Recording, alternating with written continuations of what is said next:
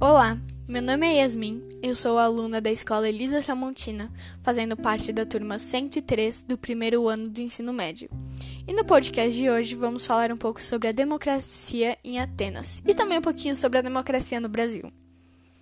Tudo começou na Grécia Antiga, mais especificamente em 510 a.C., nas cidades-estados de Atenas. O político grego Clístenes, considerado pai da democracia ateniense, foi responsável por liderar a primeira experiência democrática da antiguidade clássica, em uma rebelião que derrubou o então tirano. A partir daí, a região de Atenas foi dividida em dez unidades, que eram chamadas de demos, e foi assim que se iniciou o regime conhecido como democracia. Mas como ela funcionava, Yasmin? Você falou, falou e não explicou nada. Então, vamos lá. Como que funcionava a democracia na Grécia Antiga? Ou melhor, lá em Atenas. Atenas possuía uma democracia direta, onde todos os cidadãos atenienses participavam diretamente das questões políticas da polis. Desse modo, Clístenes baseava-se na legislação anteriormente apresentada por Drácon e Solon. Iniciou reformas de ordem política e social que resultavam na democratização de Atenas. Mas Yasmin, tu disse que eram os cidadãos que participavam diretamente da política, né? Isso quer dizer que todas as pessoas de Atenas participavam? Não, não, não, não, não. Era bem diferente. O conceito de cidadania dos atenienses não é muito parecido com o nosso, não, viu?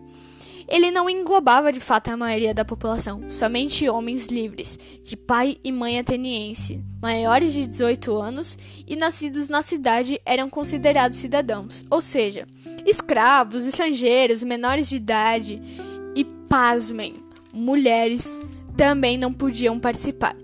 Se bem que mulheres só puderam participar de poderes políticos ou participar de conceitos políticos lá em 1932 e aqui no Brasil só em 1934, graças ao movimento feminista. Porém, isso é assunto para outro podcast. Tudo bem, mas já que tu falou sobre o Brasil, me conta, se a democracia começou lá na Grécia, como que chegou aqui no Brasil? Bom, a democracia só chegou em território brasileiro após a proclamação da República, em 1889 mas foi interrompida em 1967 pela ditadura militar. Esse período foi marcado principalmente pelo domínio do poder pela parte dos militares, além da repreensão da liberdade de expressão. Essa ditadura durou 30 anos.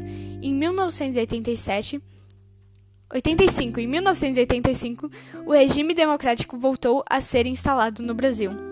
Três anos depois foi promulgada uma nova Constituição da República Federativa, popularmente conhecida como Constituição de 1988, que instituía, entre diversas outras coisas, o sistema livre, com liberdade de expressão e de voto. Beleza. Mas lá na Grécia, só aqueles cidadãos bem específicos podiam votar. E aqui no Brasil, como era? Bom, antigamente, lá em 1891, os únicos que podiam votar eram homens com certa renda, nascidos no Brasil e com pai e mãe brasileiros. Mesmo esquema lá da Grécia.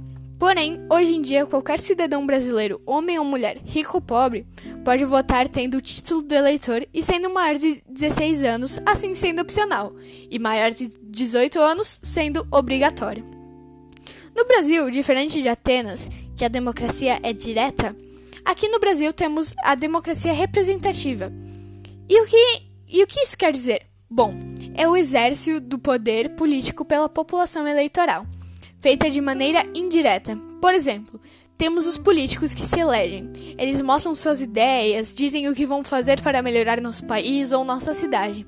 Então, nós, de maneira indireta pelas urnas eletrônicas, decidimos qual será o próximo presidente do Brasil ou qual será o próximo prefeito da nossa cidade.